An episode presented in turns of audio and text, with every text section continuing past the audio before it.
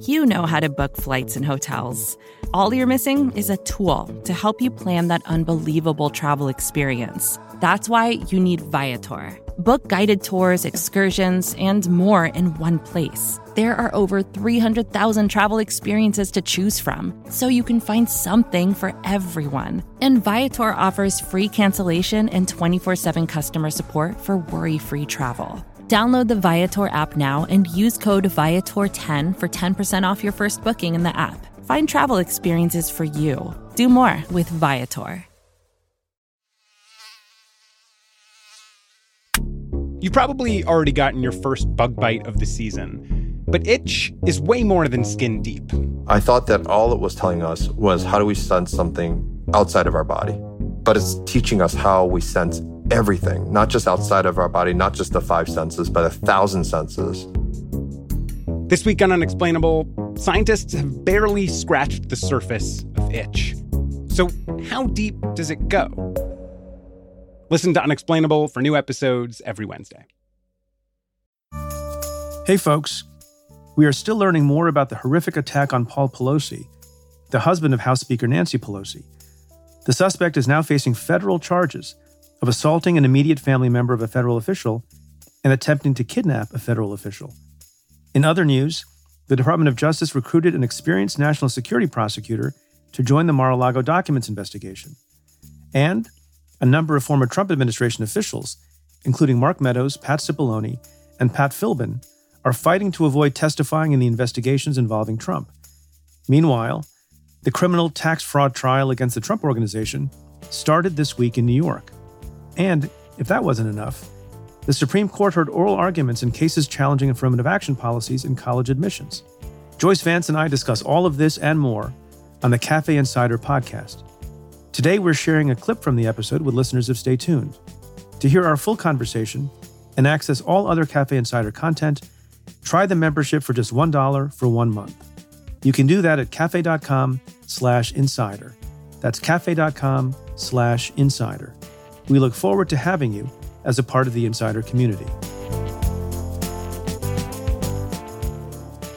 You know, this feels like such a scattershot week. There is so much going on that I think a lot of the difficulty is figuring out where to look. You know, it's it, what was Obama saying this weekend when he was giving that speech? People were distracting, and he kept saying, "Don't be like the dog in Up," right? And he started going, "Squirrel, squirrel, squirrel."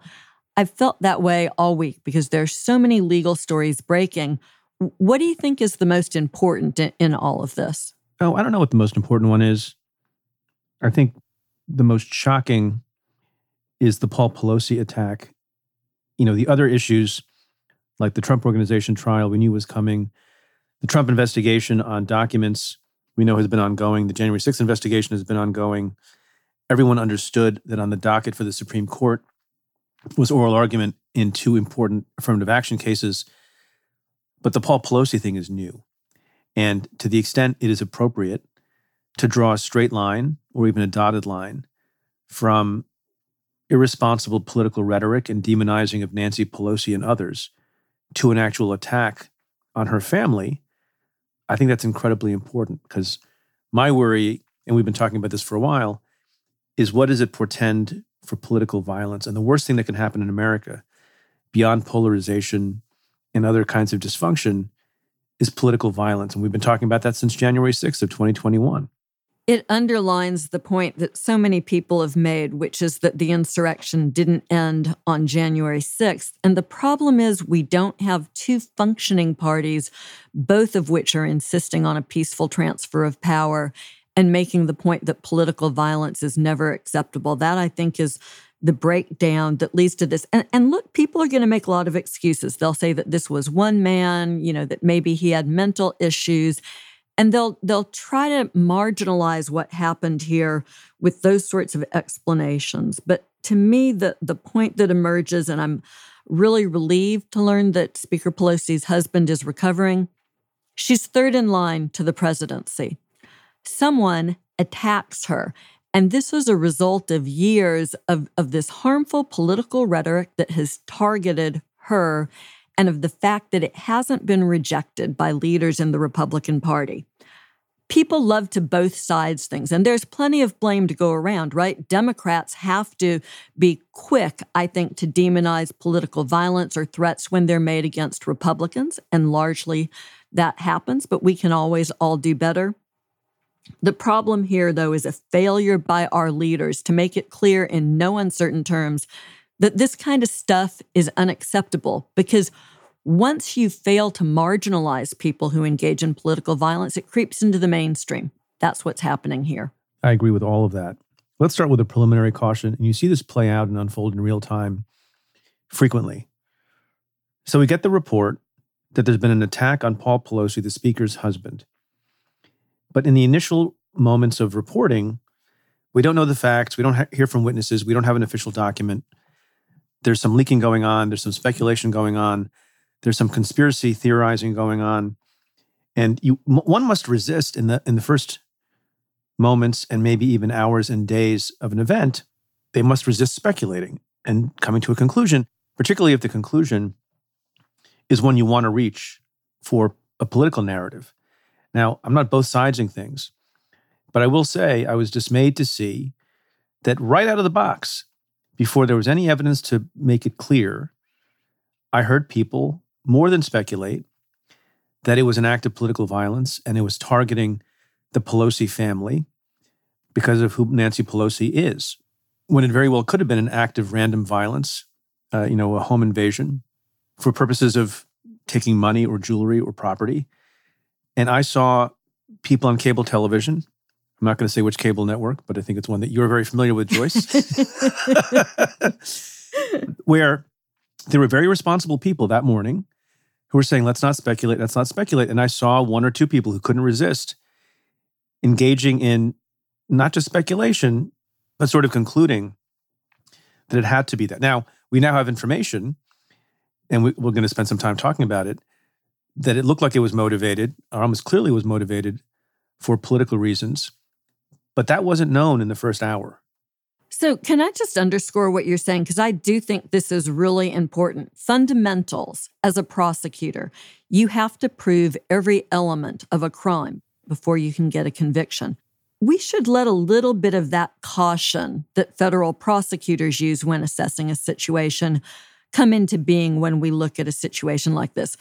I was on TV really shortly after this news broke and was making the point that just because you have a burglary, just because you have a break in, you don't necessarily have an assault. You don't necessarily have an assault on a federal official's family member. You have to go through all of the facts. And there's this fog of war early on with lots of rumors tend to swirl around inaccurate information it's good to wait until you have a better picture of the facts until you try to assess what happened and whether it was politically motivated. And I, of course, got roundly criticized in some quarters for doing that. But I think that this is a good approach. Here, it's important that we not jump to conclusions. And, you know, there are still some tricks. And DOJ has clearly made a decision now because they charged yesterday that they can charge this as an assault on an official's family. But you do have to establish a defendant's specific intent to interfere or intimidate the official in the performance of their official duties by attacking, in this case, the spouse. So this stuff is not a gimme. It's not obvious. It's not always easy. And I think it behooves us to be led by the facts and not by speculation, or, or as you say, Preet, the preordained narrative that some people want to go after. So the people who are most guilty of that and some of whom have said disgusting things based on the narrative that they want to propose are the people who have said, before there was any evidence to say one way or the other, a conspiracy theory that the intruder and Paul Pelosi somehow were in a gay tryst in the middle of the night and were having a lover's spat with a hammer, both in their underwear. Now, do an anatomy of falsehood a little bit. There was one outlet, I understand, that without any evidence at all suggested that the perpetrator was in his underwear. And that was later retracted. Meanwhile, the entire MAGA universe, the entire MAGA universe ran with this idea that you had a deranged guy, maybe a male prostitute, or some other person known to Paul Pelosi came over when Nancy was away and were having some sort of a relationship or consensual relationship. And there's no evidence for that. And it comes from the Santa Monica Observer, a paper well known for spouting lies. I think it has something like a 45 score for truthfulness, which is just beyond the pale. So, this is that sort of irresponsible reporting that takes off. It's why Preet and I so often caution people to, to yeah. be careful early, right? I didn't tweet about the issue at all for, for quite a bit. By the way, that newspaper, that outlet, if you want to call it an outlet, has said in the past, among other things, that Hillary Clinton died six years ago. And what you saw in the debates was a body double. So the idea that you take something that they say with a grain of salt is a dramatic, dramatic understatement. But that didn't happen here. It, it became the truth almost instantly in, in MAGA world. And by the way, even if it was the truth, and it wasn't, and that's we can point that out to folks from the reporting and also from the federal complaint that was filed. You know, this, this is, I think, maybe quite a statement. Some of the most disgusting things that have come out of the mouth of some MAGA folks happened since the Paul Pelosi attack. I've often thought the most odious Trump is Donald Trump, and that's probably true because he had power and may have power again, and he has so much influence. But probably the more odious Trump in some ways is his son, Donald Jr. Did you see this? He posted a picture of men's briefs. We call those tidy whities. Well, I, I call them briefs. and a hammer. And he posted the caption, I got my Paul Pelosi Halloween costume.